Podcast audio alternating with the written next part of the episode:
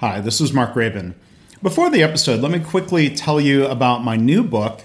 It's titled Measures of Success. It's a book that will help you react less to your performance metrics, every up and down in those.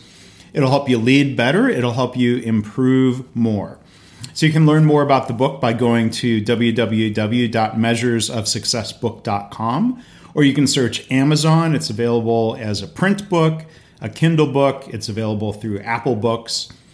I hope you'll check it out.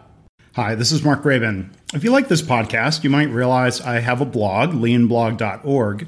Did you also know that I have another podcast called Lean Blog Audio? And there I basically, occasionally, or as often as I can, I read audiobook style versions of blog posts. So you can go to leanblog.org slash audio or search in your favorite podcast place for Lean Blog Audio. I hope that'll give you something else uh, that's food for thought, something else to help you in your lean journey. Welcome to the Lean Blog Podcast. Visit our website at www.leanblog.org. Now, here's your host, Mark Graban. Hi, this is Mark Graban. Welcome to episode 237 of the podcast for January 4th, 2015. My guest today is Paul Akers, and we're talking about his new book, lean health. Now, I started the year with uh, an experiment um, of broadcasting this live through um, Google Hangouts and YouTube. Um, not all of it went well. Um, there are a lot of lessons learned, and I've blogged about that. If you go uh, to leanblog.org, you'll see a post, um, and I've linked to it. If you go to leanblog.org slash 237, you can see the full video. It includes uh, a few times when Paul's video cut out. We had to restart. Um, I've edited that out of the audio here. Um, but you know, if you want to see some of my other reflections in the blog post about uh, mistakes I made and some of the planning and execution of that live video, lessons learned, things like that, uh, again, you can find a link to leanblog.org slash 237. Um, but again, the, the main message here is about Paul and uh, his new book. So I hope you enjoy the conversation. I'm excited that it's the first of my podcast, maybe the last, to be broadcast live on YouTube. my, my incredibly patient guest, and uh, today is Paul Akers from FastCap in Washington State. Paul's been uh, a good friend of mine and, and a great part of the lean community. He was a guest previously in episode 133, where he talked about his first book, Two Second Lean, and he was also part of episode 122. Today, we're talking about his new book, just released, called Lean Health. So, Paul, let's uh, we'll try again. I'll turn it over to you to introduce yourself and a little bit about your background. No problem. So, uh, the my story in a nutshell is I'm a woodworker. 18 years ago, I invented a product called the FastCap. Uh, that product took off and really went crazy. Uh, three years into my manufacturing foray, if you will, I learned about the Toyota production system. I went to Japan. I learned from Toyota and through other companies that were implementing lean how to do it. I came back, got very passionate about it. Uh, what happened was we then became pretty good at doing lean. It took quite a while, about five years. We had a lot of people come and tour our facility, uh, very curious about how we were building this innovative culture that was so uh, fully engaged. I wrote a book called Two Second Lean. And then uh, that book took off. Now it's in 11 languages. And so, with the success that I've had with fortunate the success I've had with lean. I said, well, you know what? There's one area of my life that is not so hot. It's my health. I was about 215 pounds, and I, I refer to myself as a little fat and sloppy, even though I was a very aggressive athletically. I had just climbed Kilimanjaro when I did this, and I just done Everest Base Camp, and I did a lot of 14,000 foot mountains in a single day.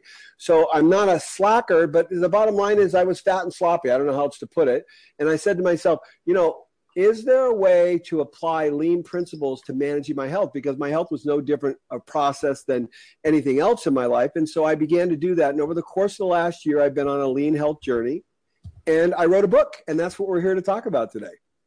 So, yeah, in in the book, you talk a little bit about how you you came to be on this journey before the book ever um, was a thought in your mind. Right. Um, can, can you elaborate a little bit on, you know, what what were the circumstances? What inspired you to? I mean, you've you've lost a lot of weight. Right. You're you're you're you're saying a lot healthier. It's not just a um, a, a, cosmetic difference. I'm sure it has a big impact um, on your life. So, I mean, how what what inspired you to um, to start that fitness and weight loss journey? Well, so what happened was I had just completed uh, Mount Kilimanjaro, about 19,000 feet, and then went over to Nepal and did Everest Base Camp, 17,500. Almost died in a snowstorm there. It was a very bad snowstorm. And I had achieved a certain level of physical prowess at that point. I was still overweight, but those were two hard mountains to accomplish. And I thought to myself, you know, I need to, uh, I, I would like to capitalize on this advancement in my health that I have. And so I began to, uh, I downloaded a book called Eat, Sleep, Move by Tom Rath. And that book uh, really stimulated me to think, hey, maybe I could do this. I started to lose weight. And over the course of the next six or seven months, my health really started to improve. Then I was invited to go to Mercedes Benz uh, back, gosh, I don't know, that was three or four months ago. And I went to Mercedes Benz, spent three days there with Alex and Paloma from Mercedes Benz. And on our last night, we were having a beautiful dinner in an outdoor cafe in Baden Baden, Germany. And Paloma, who's from Brazil and has a beautiful Brazilian accent and is a beautiful woman as well, Alex's wife, she looked over at me and said, Paul, you should really write a book. And when are you going to write your next book? She said. And I, said, I looked at her like, you're, you're out of your mind. I'm traveling all over the world teaching people lean concepts, building lean cultures. I'm actually doing a documentary series with a famous producer from Hollywood right now. I don't have time to write a book. And she's a very powerful and persuasive woman. And she said, No, Paul, don't give me any excuses. You need to write the book. And I had no intention of writing the book at all. I had, just wasn't even on my mind. I'm just losing weight and feeling great and everything's fine. And, you know, I paused and I thought, man, maybe I should do it. And over the course of the next eight weeks, because of what Paloma said to me, I wrote the book in eight weeks. And we're here we are talking about it. We're launching it January 1st. So that's kind of the background on how the whole book came about and my journey came about. So let, you know, let's talk more about the journey. I'd like to come back later and talk more about the process for uh, bringing you bringing the book and audio book and everything to life. But you know, for the audience here, I've got a, a hard copy of the book here, and a boy, right on the cover, um, Paul, you talk about transparency. Uh, yeah. You know, putting uh, before, I guess, before, middle, and after right. pictures on the cover of uh, of the book. Uh, good for you. Um, but what what I mean, how would you summarize some of the results in terms of boy, you know, how many pounds did you lose, and then I mean, what what did you do? I mean, it's quite a right. quite a striking difference there, just over the course of two. It's about fifty pounds in fifteen months. I'm 166 today. I started at 215. And, uh, you know, I'm in the best physical shape of my entire life. I say in the book, and I, I don't want to say this egotistically, but I could run circles around most 18 years old. 18 year olds. I do about 100 push ups a day, 200 sit ups a day. I run four miles. I, I mean, I'm, I'm in really, really, really good shape. I feel better than I've ever felt in my life. I feel uh, more confident than I've ever felt in my life. I kick myself that I spent 54 years of my life in marginal health and that it took me 54 years to figure this out. But I'm so happy that I finally figured it out. And it is the greatest, probably the greatest journey I've ever made in my life because it's made such a profound difference in the way I think, the way I feel, and just everything about my life is dramatically better. Yeah. Well, and it's great to see those results. I mean, what what did you do in terms of, of eating and, and fitness. I'm sure nobody starts, you know, I did some push-ups this morning. I certainly didn't do 100 push-ups. You don't start right. with 100 push-ups. No, you don't. Um, I'm curious what, what got you started, you know, who helped you realize in terms of, of, of, eating and fitness, what you needed to do, who helped you, what, what did you do? I know you share a lot of this right. uh, freely in the book. Absolutely. So the, the book is the story of the last 12 months of my life and exactly what happened. So it all started again when I came off of Everest Base Camp. I got to the bottom of the mountain and I turned on my phone to download my emails. I got an email from Audible saying you should listen to this book, Eat, uh, Sleep, Move, or Move, Sleep, Eat. I can't quite remember, but Tom Rath, you can look it up. It's a very famous book. And basically what Tom said in the book was very simple. He said, stop eating processed foods stop eating processed foods and start eating fruits and vegetables, you know, things that are high quality. Stop opening a package. So I went to Thailand to recover for two weeks from this trip to Everest because it was so difficult and I was so cold. It was just frigid there. And during the course of two weeks, I listened to the book and I stopped eating processed foods. I focused mm-hmm. on fruits and vegetables in the morning. Uh, I didn't open yogurt packages to eat yogurt. I didn't do anything. If it was a fruit, a vegetable, you know, an egg, a piece of fish, chicken, nuts, I would eat it. But if it's anything else, I would not touch it.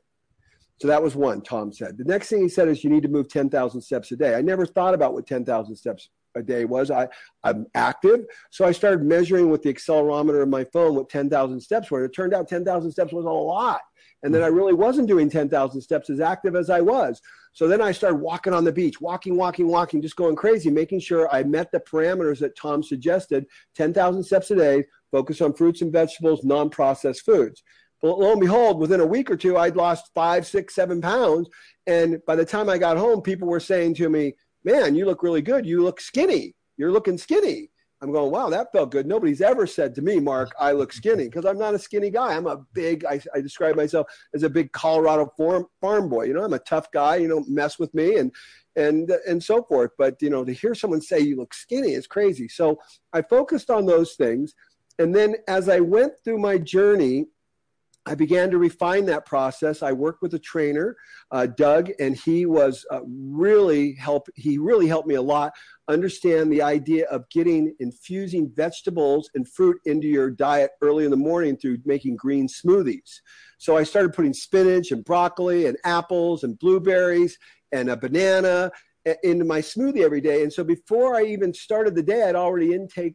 I already had intaken a lot of. Uh, vegetables with broccoli and things like that and i just kept losing weight and i kept feeling better and and next thing you know man I'm ripped. I don't know. It wasn't quite that simple. It took probably about eight months before I really started looking awesome. But, uh, and you know, that's my perspective. But compared to what I looked like before, I looked awesome. So uh, that's basically what I did. I quit opening packages. Yeah. So, you know, getting rid of the processed foods. I mean, from what I've learned about nutrition, there's a, a lot of sodium and sugar in processed foods, among other problems with processed foods. Uh, fruits and vegetables, um, great, great advice. Um, what, what about uh, meat and protein? What, what are you? Yeah, what, so why did you change your eating habits that way? My primary diet for meat, I'm not a vegetarian at all, is fish. I eat salmon every night, tilapia every night, you know, halibut every night. We're always eating fish all the time. We eat some chicken. We prefer fish. It's a little cleaner, a little less processed, if you will right? And so that's my choice first. I've eaten beef probably about three or four times. I love beef, but I ate beef three or four times in the last year or so. Very seldom do I eat it. Not because it's bad for you, because honestly, I just don't feel good when I eat it. There's actually a, a, a, discernible difference between when I eat beef as opposed to when I eat fish. I don't have anything against the beef industry or anything. I just don't eat it because I feel great when I eat fish. I feel a lot better. So there, I don't have any problem with beef. I'm not against the meat into beef industry or anything like that. I just I used to eat it all the time, and I think it had a lot to do with why I got so heavy, to be honest with you. But when I eat fish, I feel great. So I just made a decision, a conscious, intellectual, thoughtful decision that if I feel better and I look better and my body performs better on fish and chicken, I'm going to focus on fish and chicken, and I'm going to make beef an exception rather than the rule. Mm-hmm. Now, one thing that was interesting, maybe we can explore um, this idea you talk about in the book, making this sort of intentional decision, um, this you know, mindset about certain um, foods. I'll tell you, about four years ago, um, I, I, you know, I, had, I think in college converted to being a, a, diet soda drinker, Diet Coke. I'm in Texas. Right. Diet Dr. Pepper is sort of the you know the right. most popular drink here, it seems. And uh, you know, I don't know what it was. It was it, it was an accumulation of maybe different news reports about the effects of, of diet soda in different ways. And I just told myself, I just say, you know, I'm I'm not doing I'm not doing that anymore. Right. And it was it was it was a conscious decision. And I you know I guess you know I'm not you know soda diet soda wasn't as big a part of my life as it is. I think you know for some people I know who are drinking uh, diet cokes from morning until night. I, right. you know, but, but still, I mean, I, I noticed how I, I just sort of, sort of created this mental space that says that is not something I'm going to put in my body. Right. Um, and, and it's helped me really stick to that habit. Now I've tried to think about you know, kind of other, you know, kind of bad habits about, uh, you know, food choices or, or portions? How do I create a similar mental space to just sort of tell myself, okay, from from here on out, I'm not going to go back for seconds at a family meal, or I'm going to put more vegetables right. in my plate. Can you, can you talk about maybe as you've coached or talked to other people who've read your been reading your book here, how, how do you help people create that sort of mental strength? Right. Well, well, there are just two things, Mark. There. Number one, I realized, you know, I have a lot of respect for humanity and mankind, if you will, and I realized that this body that you're looking at right now is one of the most sophisticated creations of all time. If I, you know, I'm an inventor. I develop products all the time. If, if I said to my my engineering team, "Hey, go invent the human body," it would it wouldn't happen, right? It's it's the most magical, mystical creation ever, right? And so we have all been given this. You've been given this. I've been given this this incredible body. I came to the realization this is like a Ferrari. I've been given this amazing body and I'm not taking care of it. I'm not treating it like a Ferrari. If I had a Ferrari that was a 250 or quarter million dollar or a half a million dollar car, I'd be out there polishing it and doing the best things to it and making sure everything was perfect, and the best mechanic. But yet I have a body that's worth billions of dollars and I treat it like crap. I don't know how else to put it. And all of a sudden it came to me. I said, What am I doing? I mean, I've been given this incredible gift. This is the way I experience life. Everything about life is done through this body right here, and I treat it like crap. And all of a sudden it came to me. I go, I'm never going to do that again. I'm going to start eating only healthy foods and start treating this like a Ferrari, like a cherished, like the cherished thing that it is. And so that was the first trans- transformation. And then as I applied lean thinking to it, I thought, you know, really, this mind here is what makes everything sets in motion. And this thing below the shoulders is the customer. And this thing right here is not delivering very good results to the customer. It's doing all kinds of deleterious, it's, you know, creating all kinds of deleterious effects with the things I eat. So why not start treating my body, the customer, the most important customer in my life? I'm a lean guy. That's what we do. We're, here to add value, right? Mm-hmm. Why not start treating my most important customer with respect? So these are the transformations I went through mentally to get yeah. to where I am. Yeah, and it sounds like what you did was creating uh, a broader, you know, kind of uh, mental model where I was kind of, you know, focusing on a specific part of what I was consuming, and I guess you you kind of created a, a more general mindset, uh, a mantra of sorts, I guess, to help you evaluate not just diet soda, but but other you know other other things, you know, you know, water. Okay, water, right. good choice. Right. You're not going to put water in the gas tank of a Ferrari, but you got it. You know, water is a, uh, I think, a, a, good choice. You're uh, going to put the proper fuels in the Ferrari. You're going to put the perfect fuels in the Ferrari because you value it, right? So you're not going to put you're going to put cheap gas in it. You're going to make sure you put the premium gas and, and the best quality from the best best gas station that has the less additives in it that you're going to make it perform well. I mean, I have a high performance car. I don't have a Ferrari, but I have one equal to it. And, uh, you know, I'm very careful about what I put in that car. I don't mess around with it. Yeah. So I want to explore a little bit more of what you were saying in terms of, you know, lean philosophy, lean approach. You've already brought up the idea of, you know, treating your body as a customer. I guess, you know, in the lean philosophy, we right. talk about having respect for people. That includes respect for customers. So I guess in this context, having respect uh, for for your own body and your own health. I mean, what what are the other elements or ideas that you borrowed from general lean practice? Because again, I'll hold up the book for right. folks. You know, this book, Lean Health. What what makes it lean as opposed to just being good health or better health? Well, if you've ever heard me speak before, I say, you know, lean is so simple. All it is is taking everything in our life and understanding that everything we do from brushing our teeth to collecting our car keys how we answer our emails and realizing everything's a process. So if everything's a process how we manufacture is a process how you manage the podcast is a process everything we do is a process. So the way we manage our health is a process. So i said how do we create a more refined and effective process to deliver greater value to the customer our body so I started to apply lean principles and refine the process. So some of the things I did is I identified the eight wastes, right? Because you've heard me speak before. I always say, really just need to be able to see the eight wastes. So the first waste that most people experience in the health regime, if you will, is if you walk into any grocery store or you walk into Costco or anywhere else, you look around, and I don't want to be mean here, but I'm just going to be honest. Most people are fat.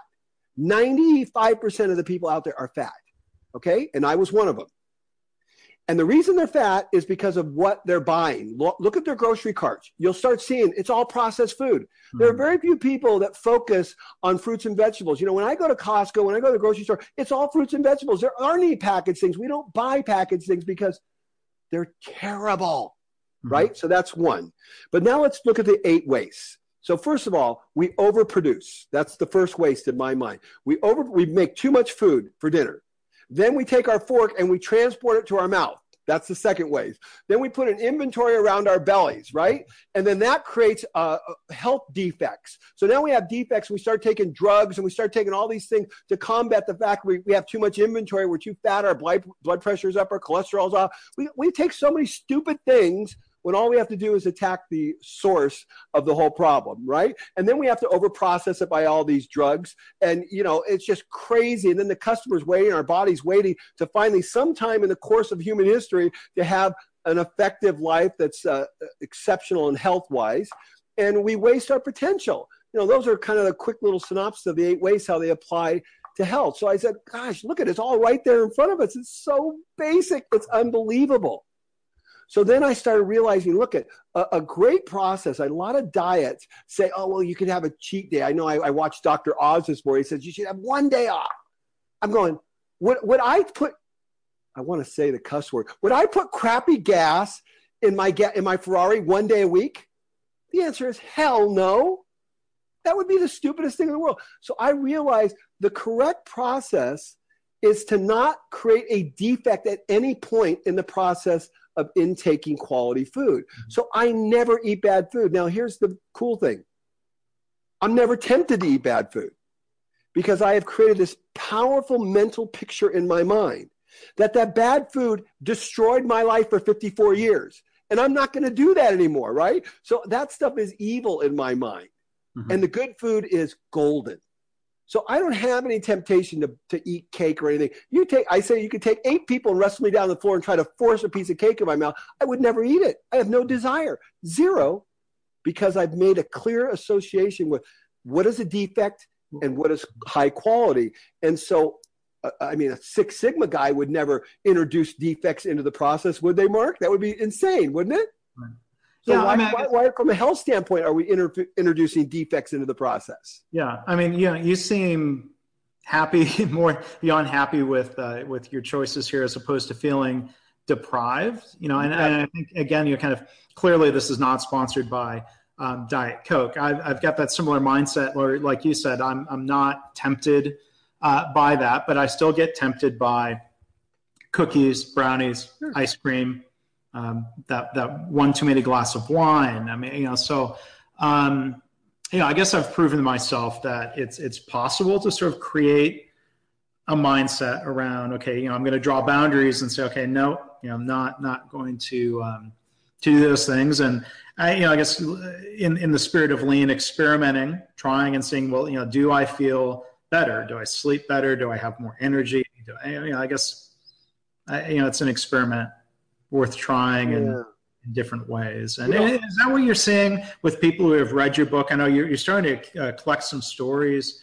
Uh, people we know who have read your book, they've been uh, really touched by it. They're starting to lose weight. What kind of feedback are, are you getting from people about not just you know results they're getting, but how they're feeling about this this different approach? It's crazy. I mean, it's been unprecedented. The success rate is like 99.9% everyone that's doing it that I know is just like, this is crazy because the difference between this, if you will, in a diet is it fundamentally changes the way you think about food. Food is for the purpose of nourishing your body and taking care of your Ferrari.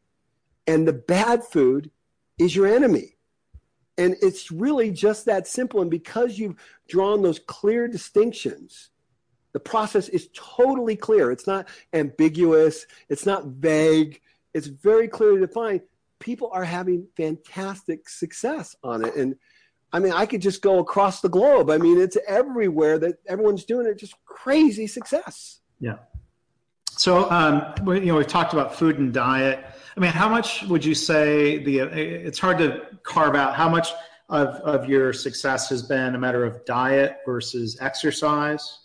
Um, maybe kind of talk more about the exercise piece. You you talk about walking. I, I, very intentionally went for about a 35 minute walk this morning. Um, I'm at 5,400 steps for the day. Um, I've got a home office day, which is fairly sedentary. So, uh, what, what, are you, what, are your thoughts here on, on exercise? So, I think exercise is really important, but if I was beyond, I'm at 10, almost 10,000, 9,500 today. So, what I would tell you is that if I was to be completely candid with you, it's 80% diet, 20% exercise. Now, to be toned like I am and to be athletic the way I am now, like I show on the front of the cover, there's a fair amount of exercise in there. But at the end of the day, I strip the fat off of me. And you do that in large measure through diet. And the biggest component of the diet is not the good stuff, even though the good stuff is really, really, really important that you eat the good stuff. It's more important, the 80 20 rule, that you cut out all the bad stuff. That's the kicker. Because most people, like me for 54 years, would have, if you would have told me, if I would have described how I eat prior to lean health, I would have said I eat really well. I eat lots of fruits and vegetables. I eat fish and chicken. I don't drink any soda. You know, I don't, I don't, we don't have any chips in the house. We don't have any of the typical things that make you fat in the mm-hmm. house. Mm-hmm. But we had plenty of things in the house that were not positive and that did undermine the positive stuff we did. It is the cutting off of the bad stuff that had the biggest effect.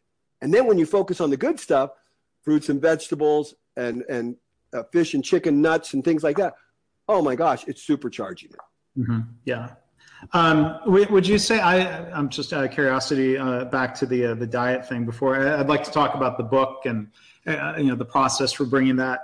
Um, are, are, how close is what you're doing to a quote unquote paleo diet that focuses on things that are very natural meat, vegetables, nuts? You know, I, I, I think it's very close. I'm going to be honest with you. I'm ignorant. I don't even know absolutely emphatically what the paleo diet is, uh, but it sounds similar from what you're describing. I haven't looked into that, to be honest with you. I, My understanding of it is that it's just, you know, think of what a caveman would have had right. available back in the day. If you can grow it or kill it or pick it from a tree as opposed to opening a box out of your freezer.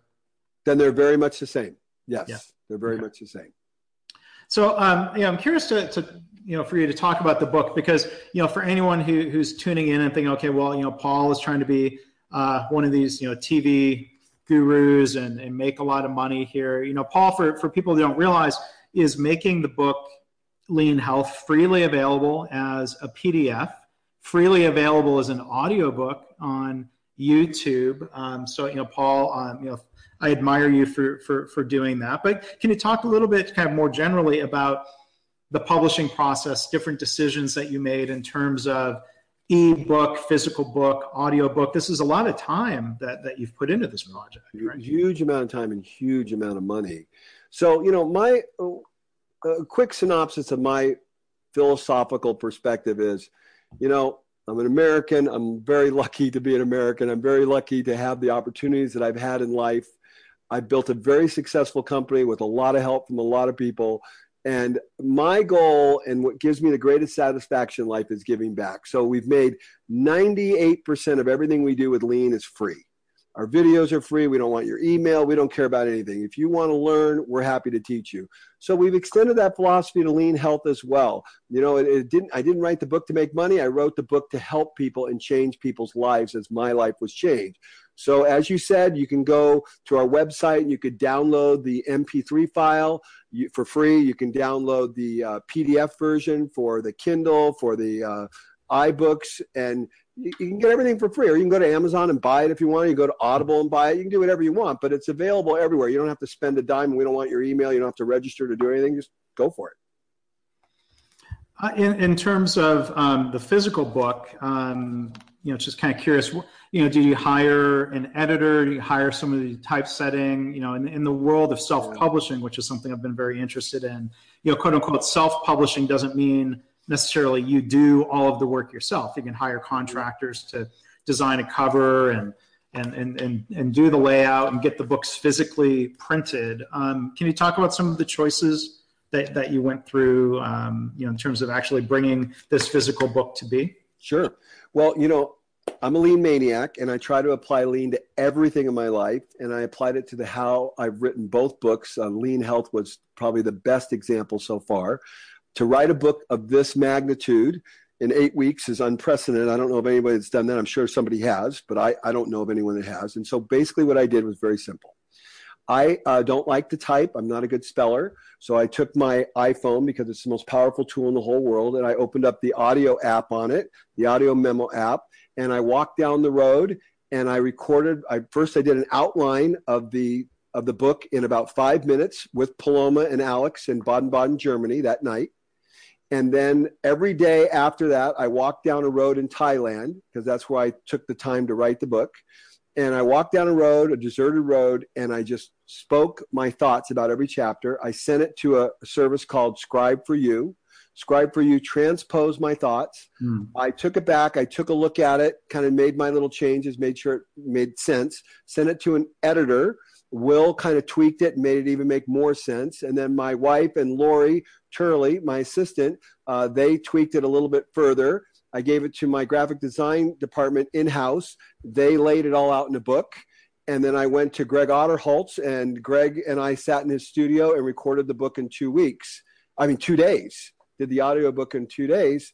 And that was the process. And we did everything lean, lean, lean, lean, lean, mm-hmm. crazy lean, crazy fast when you manage a project like this when when you are one person publishing one book you can have flow you know, between yeah, in the process. Uh, you know, a publisher, um, and and I've had books published through traditional publisher. Um, I don't mean to bash them, but the reality is, you know, they are a big company working on lots of different books, lots of different projects, lots of different people, and it seems like a lot of time the focus is on keeping uh, individual people busy instead of focusing on flow. And so, as lean thinkers, we realize you need to focus on the flow, the end to end flow. Sometimes that means a machine or a person isn't going to be 100% utilized, but you get better results and I think in most cases better profitability uh, by, by having that focus on flow. That, that's something you've focused on quite a bit there at FastCap, right? Mm-hmm. Oh, it's everything. And one piece flow is really the quintessential element of all that. So, like I said, I, I did a chapter, sent it to Scribe for us. They sent it back to me. I sent it to the editor. The chapter was essentially done. Then did another chapter, sent it to the Scribe for you. Then the editor, and the chapter was done. So we didn't have this gigantic batch work. So it was very manageable, and we understood whether or not we were getting a good result early on. We didn't wait till we had the whole batch and all the defects were there and go, oh, we wish we would have done that differently and that's why lean's so powerful. That's why I'm a lean fanatic because when you apply lean principles of one piece flow just in time, you know, reducing batch sizes and understanding where the waste is, the non-value and the value, when you understand these principles and you apply them, they don't give you a good result. They give you an outrageous result. Mm, and that yeah. applies to anything. Well, and I'm, I'm smiling here because what I hear you saying, Paul, is that your batch size was a chapter. You would do a chapter, send it along, were, you were working on another chapter while they were transcribing. Absolutely. So there's no batch work. It was all done. The document was like being done as we were going. It was incredible. Yeah. And, and, and traditional publishing, their batch size is book, yeah. not chapter. So it's like, do you want me to send you the first four chapters and you can start working on it? And they're like, nope, batch size is a book. Now, I, I can understand they're probably trying to uh, prevent rework. Right. By having the batch be book instead of chapter, but it, it does institute just huge delays. You know, I, I submitted my manuscript uh, for the third edition of Lean Hospitals to my publisher on November 1st. I think the actual printed book is supposed to be available by uh, by June, which is about eight months. And my, my wife and I are having a house built. I think the house construction. It's going to come in right about eight months. Building a house may actually be faster than going from manuscript to to printed book. And, and there's no reason for it.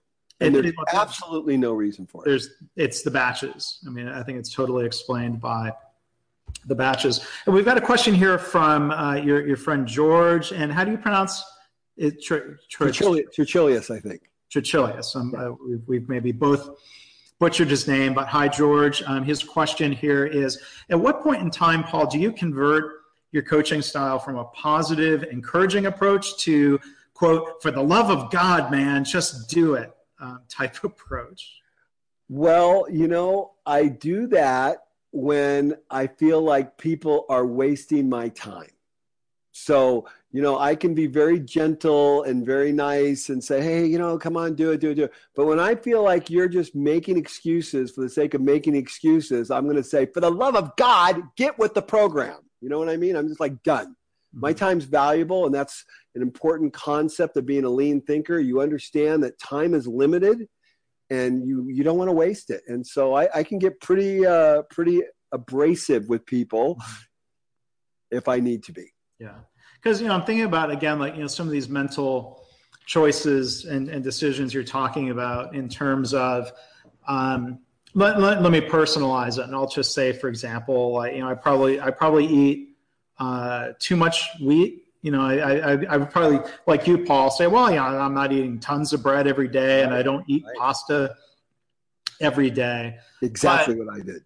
You know, there, uh, so I'm probably making some of those same excuses. And, you know, I, I, might, you know, part of me says, okay, yeah, I need to uh, reduce my carbs in general. I think, you know, when I've lost five or 10 pounds uh, in the past and I'd like to, I'd like to lose some weight um, this year, 10, 15 pounds. Um, I know for me, at least in my body, carbs and weight, there's a big connection there. So uh, I've been reading recently, there's um, you know, a school of, of psychology and therapy um, called in, uh, motivational interviewing. Mm-hmm. And they talk about, uh, you know, it's people who have addictions. And the problem with change or trying to get someone off an, ad- an addiction, whether it's food or, or something, you know, illegal, uh, is that people can say mentally, logically, okay, I'm, oh, I'll bring it back to carbs. Okay, I, I need to eat fewer carbs and I would like to do that. But then the balance, the flip side, so like, you know, the angel on my shoulder is saying, yeah, I want to do this. The devil on my other shoulder says, oh, but that sandwich is going to be really tasty. And, you know, look at that ice cream. And, you know, so there's, there's, there's, you know, there, there's a benefit, I guess. There's, um, this is the problem that they're, they're trying to break through with the addiction counseling is that people feel um, ambivalent to change. Yeah, I want to, but, mm-hmm. you know, I shouldn't do that. But, you know, there's, there's pleasure, or short term benefit from it. And so, this motivational interviewing approach is trying to get people to spend more time articulating why they should change instead of you know talking about why I don't have to or the excuses, which I I, I know anyway. I thought you you would find that approach interesting. Yeah, you know, I don't know if I would agree with it. I think there are elements of it that make a lot of sense. I think you must understand who your enemy is. And I came to great clarity about who my enemy was. And my enemy is processed food. Mm-hmm. And so I don't have, I mean, I'm being honest with you. I'd be lying to you if I told you otherwise. There is no devil on my shoulder that's saying, that would be really good. Mm-hmm. The only thing that's on my shoulder is this, Mark. I love this. This is going to make Paul kick ass. And this is what I eat. The other stuff will destroy me. It destroyed me for 54 years. There is no temptation. So I have a clear picture of who the enemy is, and I have a clear picture of who my friend is. And it becomes very easy when you have that level of definition to what you're doing. And I, I do not have a bowl of fruit that I can grab uh, right. on the side of the conversation. So that gives me something to think about too. Um, we've got another question here, and we will we'll go ahead and wrap up in a few minutes.